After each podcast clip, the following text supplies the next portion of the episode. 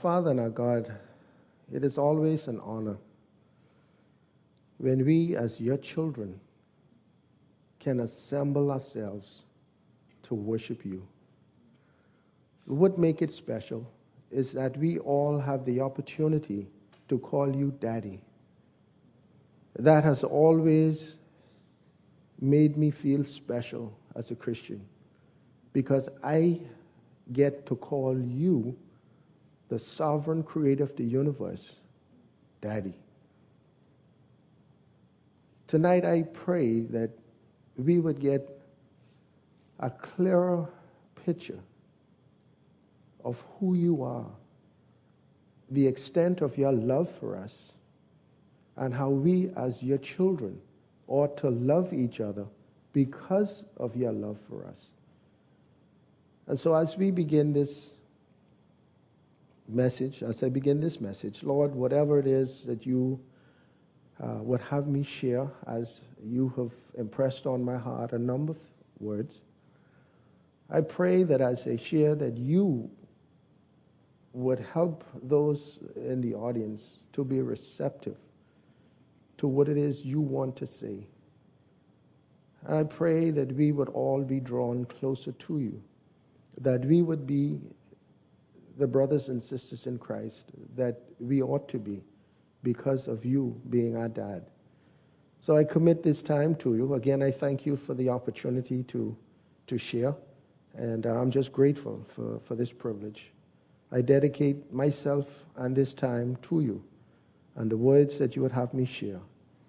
Get glory for yourself, my Father. In Jesus' name, amen. When I last spoke to you, my topic was centered around the Lord's Supper. I started out with a historical overview of the origin of the Lord's Supper, the events on the night the Lord's Supper was instituted, and ended with Paul addressing ungodly behavior and disunity during the communion service in 1 Corinthians 11. Paul goes on in chapter 12 uh, to emphasize love for one another and unity among believers while also teaching on spiritual gifts and their purpose in the body of Christ. He ended the chapter by emphasizing a desire for the greater gifts, but wanted to refer them to something much more important, something that truly reflects the heart of Christ. And says in the last verse, Now I will show you a more excellent way which brings us to chapter 13, where I want to speak from tonight, or at least for a portion of the message. And then I go, you'll see I go into several other portions of Scripture, and as Anthon mentioned, talking about the three different types of love.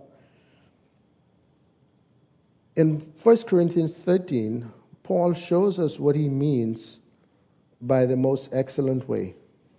Now, for many years, I have, and i have heard, and I'm sure you as well, have heard the scripture read at weddings, as if to suggest that this text addresses specifically marriage in general. Now, certainly some of these principles would apply to marriage, especially the verses 5 to 7 in 1 Corinthians 13. But to emphasize or limit it to marriage only could only be described as a misunderstanding of the passage. Notice now uh, verse 1 of 1 Corinthians 13. Paul says, If I speak in the tongues of men and of angels, but have not love, I am only a resounding gong or clanging cymbal. In other words, Paul is saying, if I have the gift of tongues, or no matter how gifted a speaker, preacher, or teacher I am, if I do not have love, or if it doesn't emanate from a heart of love, or if I do not have love for those who are I'm speaking to, he says, all I'm doing is making noise, a resounding gong or a clanging cymbal. Paul then goes on to list each of the gifts that he had taught on in chapter 12. And in each one, he says, if they are not used or in the, in the exercising of that gift, if it does not flow from a heart of love, I'm only making noise. Or if the gift, as you're exercising it, if it is not motivated by love, no matter which gift you he's referring to, if it, is not, if it does not come from a heart of love, Paul says, what does it amount to? What he's simply saying is love should motivate us. And each gift, whatever, however each of us as Christians have been gifted, it should flow always from a heart of love. He uses in that passage wisdom, knowledge, faith, healings, miraculous powers, prophecy, distinguishing between spirits, interpretation of tongues. And he said, as as, as wonderful as it may be to have the ability to speak in tongues or to distinguish between spirits or to interpret tongues, he says, even though people would aspire to have those gifts, what good are those gifts if it's not motivated by love? Paul is teaching something that is very, very important. And as I was going through this, it's amazing how my mind went back to when I spoke, I think it was on the 15th of, of, of last month. Pastor Fowler spoke two Sunday mornings ago. He touched briefly on, on what I shared. Uh, this afternoon in a meeting, uh, we had an opportunity to talk about uh, something that Thompson had proposed, and it, you, she used some of the same scriptures that I'm speaking on tonight. And I, and I had to draw a, a, a reference to it because I believe God is, He wants to teach us something. He wants to remind us of just how important love is among Christians and fellowship ought to be among Christians. And so, Pastor Fowler, I, I spoke on it briefly on the 15th. Pastor Fowler came two Sundays later and touched on it. It was mentioned in a meeting today, and here I am speaking relatively on the same thing. I think God is trying to get across to us that love is still uh, an extremely important part of the life of every believer. Why is that? Because God is, He's the source of love. Every aspect of love that we as people have, especially his children, born again Christians. He is the source of that love. And as you'll see shortly, he expects us as his children to reflect that. Why? Because he says, and you'll see it in a little while, all men will know. Will know what? That ye are my disciples. How? When you have love one for another. What is he saying? Love among brothers and sisters in Christ reflects the heart of Christ. So when you see that evident among each other, we are demonstrating Christ likeness. That's what he's saying. And so, love, he says, should be the motivating factor in the exercising of the gifts that he has given us. And what was the purpose of these gifts? To edify the body. My gift ain't no use to me if I don't use it for Paul. Paul give ain't no use to him if it's not used to help Anthon. Anthon's ability to sing ain't no use to him if he don't sing. If he have the gift of singing, but he hum instead of singing, what good is that to us? So God has given each of us a gift, and He expects us to use that gift, but in the exercising of that gift, it must be motivated by love for who? Us or each other? Exactly. And so that's, this is what Paul is saying. Paul is teaching that true unconditional love, as God intends it, characterizes us as Christians. Therefore, each Christian using the gifts he or she has been given must be motivated by love. Now, Jesus himself uh, confirms that because in, in John uh, put it on too quick. In John 13, he says, A new command I give you Love one another as I have loved you. By this, all men. Notice the standard. He says, Love one another. How? As I have loved you. Now, that's the standard he has set for us. Why, is that, why do you think he set a standard? Because, as I said earlier, when we love one another as Christ loved us, we're doing two things. We're showing that we love him, but we're also showing that we are of him and we love others as we have been commanded. He says, So love one another as I have loved you, and in so doing, all men will know that you are my disciples when you have love one for another. So we're being obedient when we love. Now, as, uh, as I said earlier, I would like to speak about three different types of love. Many psychologists teach that love is not a feeling. I mean, love is not a decision. Uh, and even though that is true, the word love, whether it's agape, phileo, or eros, it is never devoid of feeling. Let me say that again. Many psychologists teach that love is not a feeling, but a decision. And even though that is true, the word love, whether agape, phileo, or eros, it is never devoid of feeling. We all have this, we all have the basic need to feel loved. As humans, we have that basic need to feel loved. And even when we selfishly pretend we don't need others, we still need to feel loved. However, as Christians, we should always strive to mature in Christ's likeness so that our lives uh, become a lifestyle. So that in our lives, love becomes a lifestyle. Unfortunately, the word love is used so loosely today that sadly, many people would express their love for ice cream the same way they say they love God. And that's unfortunate because love today is thrown around. And I'm sure you have heard it, I'm sure you have seen or heard people say how they love this, they love that. But they would say, oh, I love ice cream. But at the same, next side of the mouth, they would say, Yes, and I love God. That is not how it's supposed to be. Listen to um, Romans, Romans 12, um, sorry, 1 John 4 and 9. This is how God showed his love among us. He sent he sent his one and only Son into the world that we might live through him. Verse 10 This is love, not that we loved God, but that he loved us and sent his Son as an atoning sacrifice for our sins.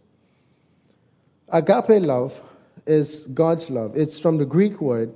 This love um, is unconditional and sacrificial. It is different from the other references of love in the New Testament because of its nature and character. God, as I said earlier, is the source of love, and His love is something we did not deserve, could not earn through human effort. It was His divine will alone that we as a fallen people become the recipients of His love. And because of His love, because He loves us so, we must love, not only love one another, but love even our enemies. And that is, we see in Romans 12 20, where if you, if you, it says, if your enemy is hungry, you feed him. If he's thirsty, give him something to drink. God expects us to do that. Now, we may not feel uh, our love for our enemy that we do that. We do it out of obedience because of our love for God. But he says, even with our enemies, we feed them or we give them something to drink if they are hungry and thirsty. And then uh, the, the first John 4, which I, I jump ahead of myself a little bit, but he said, This is how God showed love among us. He sent. True unconditional love should always motivate us to action. This is how God demonstrated his love toward us. He sent his one and only Son into the world. Let's think about that. God demonstrated his love toward us. He sent his one and only Son into the world that we might live through him. Verse 10 says, This is, this is love, not that we loved God, but that he loved us and sent his son as an atoning sacrifice for our sins. And then a familiar, a very familiar passage. For God so loved the world that he gave his only son. Again, true unconditional love, as God intends it, will always motivate us to action. And he demonstrated that. John 3, sorry, Romans 5 8 is the next one. But God demonstrated his love toward us in this while we were still sinners, Christ died for us. Now, as I said when I first, this love is different from others, from the other references of love in the New Testament because of its nature and character. What is it? Unconditional and sacrificial. God can love others in this way at all times. We are commanded to love others, and we could, with His help, love others unconditionally. That, uh, that's how we ought to. But we cannot love everybody unconditionally, and we cannot do it at all times, even though we should aspire to do so. But God desires us to love one another unconditionally. We'll we have a, a reference that I'll, I'll speak to in a little while. Then we move on to phileo, brotherly love. For example, best friends or loved ones. Uh, 1 Samuel is, uh, uh, chapter 18, verse 1 to 2 is the passage that came to mind when I got into, got down to this particular love. The, the verse there is uh, in verse 1 of, of 1 Samuel 18, as soon as he had finished speaking to Saul, meaning David, the soul of Jonathan was knit to the soul of David, and Jonathan loved him as his own soul. And Saul took David that day and would not let him return to his father. That is when uh, David came to play the harp for Saul because he was being tormented um, because of his disobedience to God. And when he, they, he had met David for the first time, and Jonathan uh, got to meet David, they became best friends. And I'm sure you're familiar with the story. This is the type of love that uh, is described uh, in Phileo. 1 John 4 7 to 8, verse 11 and 19 to 21. Notice, dear friends, let us love one another, for love comes from God. Everyone who loves has been born of God and knows God. Whoever does not love does not know God, because God is love. As I said earlier, it, it is amazing how we can tell a person who has a close, intimate relationship with God. It is evident by how they live. You can you can see by the way they conduct themselves, the way in which they reach out to others. Their love is not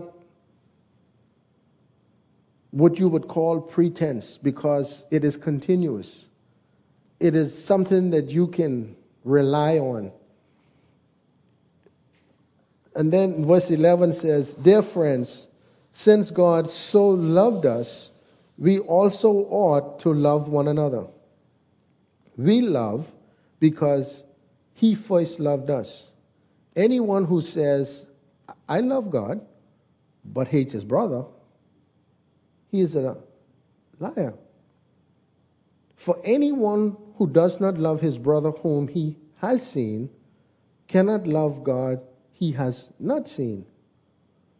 And he has given us this command whoever loves God must also love his brother.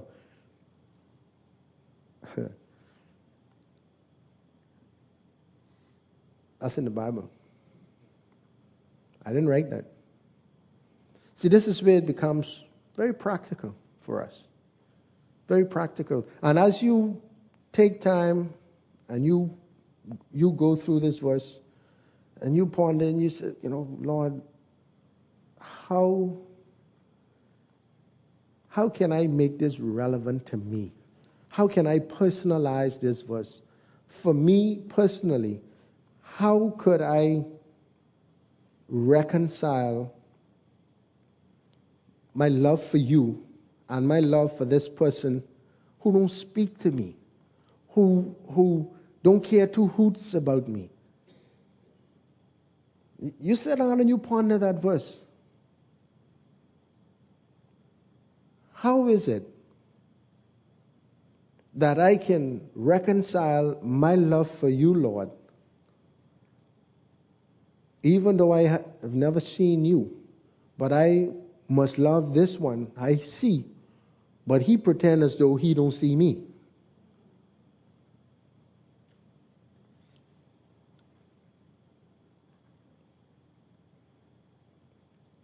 Hebrews 10 24 and 25. And let us consider. Notice, we must consider how could we spur one another on toward love and good deeds? That's something you and I must take the initiative to do. How can I, how can I uh, consider how I can inspire one another uh, on toward love and good deeds? Have you ever considered that? How could I spur Anthon? How could I spur Paul on toward love and good deeds? But, but we, are, we admonished in the scriptures to do that. Let us not give up meeting together as some are in the habit of doing, but let us encourage one another, and all the more as we see that day approaching. He said, Let us. See, we're all in this together. This is not a one man show.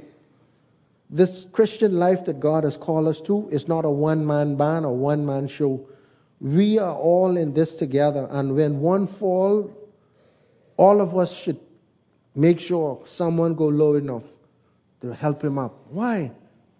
Because that is what we admonish as Christians to do. Let us consider how we may spur one another on toward love and good deeds. Let us not give up meeting together. So if you haven't seen someone out for a while, what you supposed to do? Pick up the phone and call. Why? Because maybe something going on that he can't handle, something going on that he don't know how to deal with, but he, he probably just needs some word of encourage from, encouragement from somebody. He maybe that's what he was waiting for. Maybe that's something he just needed right then. But let us consider how we may spur one another on toward love and good deeds. And let us encourage one another, and all the more as we see that day approaching. And then Jesus says himself, in Matthew 22. This is the first and greatest commandment. Love the Lord your God with all your heart, all your mind, all your soul, and all your strength. Um, and the second is like it love your neighbor as you love yourself. Do you love yourself? I ask you again do you love yourself? Well, according to Jesus in Matthew 22, you're supposed to love your neighbor the same way. How do you reconcile that?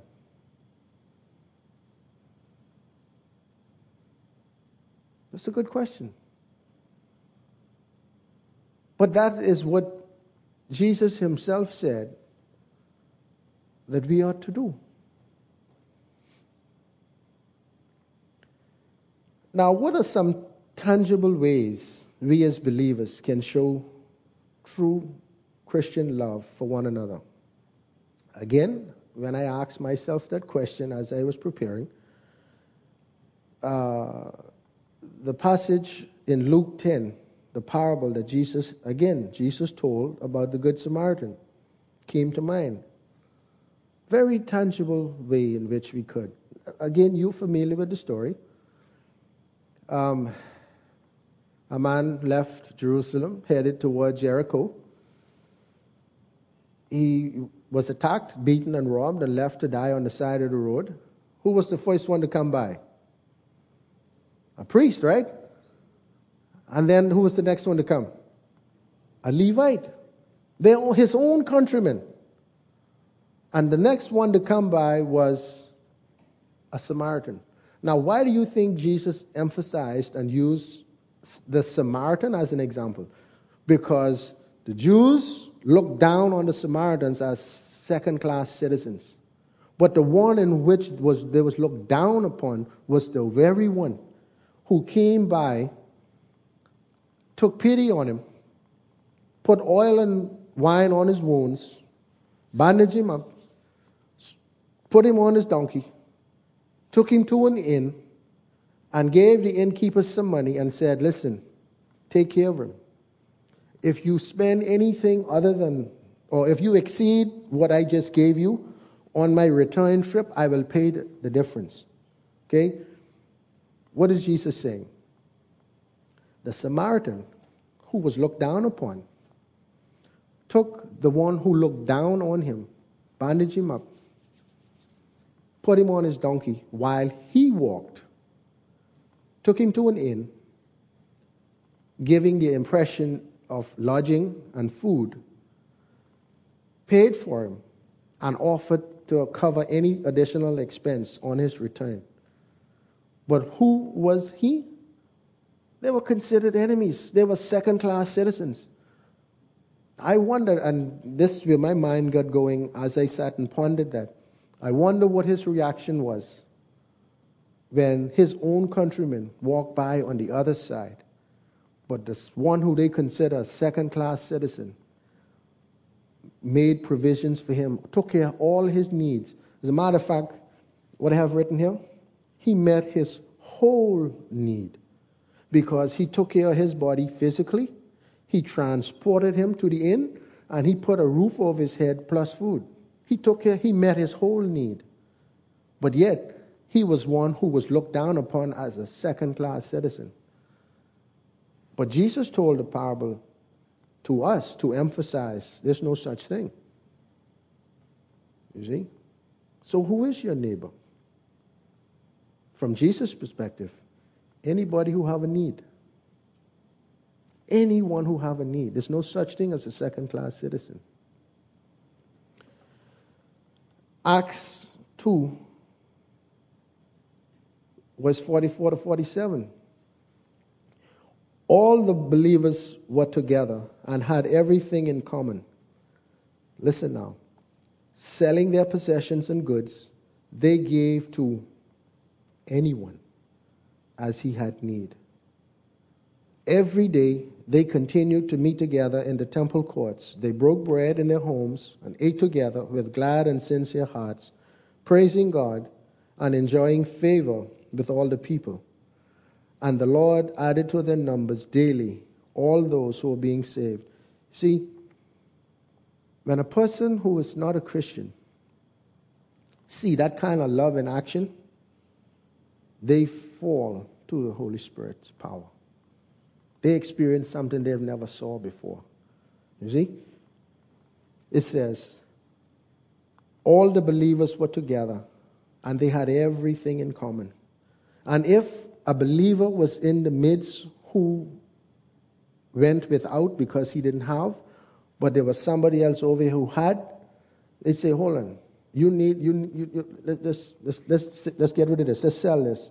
And the money was given to someone in need. That was established in the early church. That was the, that was, uh, the practice from the very beginning in the early church. But it didn't end there. As you know, the believers were scattered because of persecution. This was encouraged and supported by the rest of the apostles, and everywhere they went, this is what was practiced. Why? Because they saw the power of God working in the lives of others when they had love one for another. Then 1 John 3:17 If anyone has material possessions and see his brother in need, but have no pity or compassion on him, how can the love of God be in him? That's the question. The implication here is if you claim to have the love of God in you and have material possessions and see your brother in need, that love that you claim to have should move you to respond with pity and compassion. Hebrews 13. Keep on loving each other as brothers. Do not forget to entertain strangers, for by so doing, Some people have entertained angels without knowing it. The implication here is where you are able, always be willing to offer hospitality and assistance to those in need, or take them to someone who you know can help them. In Acts 15, uh, it says, Sometime later, Paul said to Barnabas, Let us go and visit the brothers in all the towns where we have preached and see how they are doing. See, sometimes showing brotherly love does not always have to involve giving something tangible. What it could involve is an encouraging word, a listening ear, just saying prayer. Sometimes it's just a matter of getting together as believers and having fellowship. See, that was what was practiced in the early church. It wasn't just about giving away stuff. Because not all of us are in a position to do so. But as believers, it's just sometimes we ain't looking for handouts, you know. Sometimes people just need to know that, look, I just, they just need to know you care. They just need to know that you, you know, say a prayer for me, man. We going through a little struggle. You know, we, we, it don't mean you're in Christians. Sometimes you just, just need someone to hang out with. You just need someone to be a friend to you. It doesn't always involve having to give something away. We see the example when Jesus went to the home of Mary and Martha. He just, he just sat down and had a meal with them. There's lessons to be learned in fellowship. There's encouragement just in fellowship. And so as you have opportunity, reach out. You never know when that is the very thing that they needed to get them back on track or back in fellowship, either with one another or with their relationship with the Lord.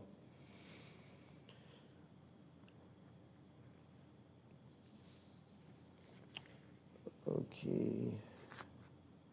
All right, and now eros.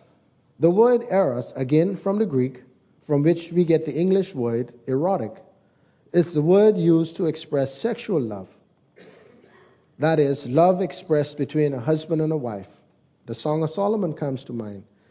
Even though this type of love has been corrupted down through the ages, it was always God's intention that the expression of this type of love be reserved exclusively for husband and wife. Unfortunately, Hollywood, together with society, has so influenced the church or Christendom that to preach and teach sexual purity until marriage and to keep the marriage bed pure evokes criticism and the label of being narrow minded. But Hollywood is not our standard, Jesus is. I say it again. The Hollywood or the standards we see on television they're not our standard. Jesus is. And he says, the marriage is honorable in all, and the bed is undefiled.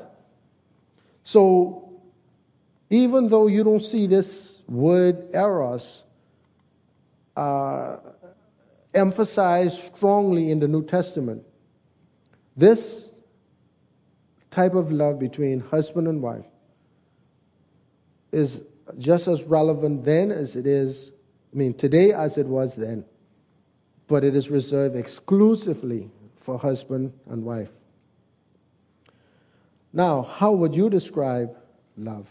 Well, verse 7 to, verse 4 to 7 of um, 1 Corinthians 13, there are 15 descriptions of what love is and what it is not. Seven are positive, eight are negative.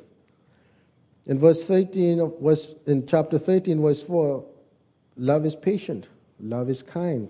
It does not envy, it does not boast, it is not proud, it is not rude, it is not self seeking, it is not easily angered, it keeps no record of wrongs.